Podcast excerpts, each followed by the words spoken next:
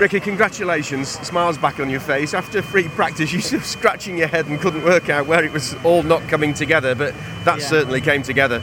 Yeah, I didn't make the best um, best best FP2, did we? Good job the Leon crashed because I would have been stone dead last, I reckon. um, but yeah, FP1 was good. We knew we were about sort of P2 really if I hooked the lap up, and um, then obviously F, FP2 was, was a disaster beyond disasters. And uh, no, so sorry about that. Um, just wanted to hear what's going on. And then qualifying, you know, we, we strung it all together. The, the car, there was a bit more in that. Um, so it wasn't like an Oulton Park lap where I come in and went, that was everything. It wasn't everything. Um, so I need to sort of go back, have a look at the video, the data, because I was really pushing on. And um, it was just making making the rear really, really loose. I'm the only person, if you look at all the tyres, quite interesting. Everyone's got the new tyre for this weekend on.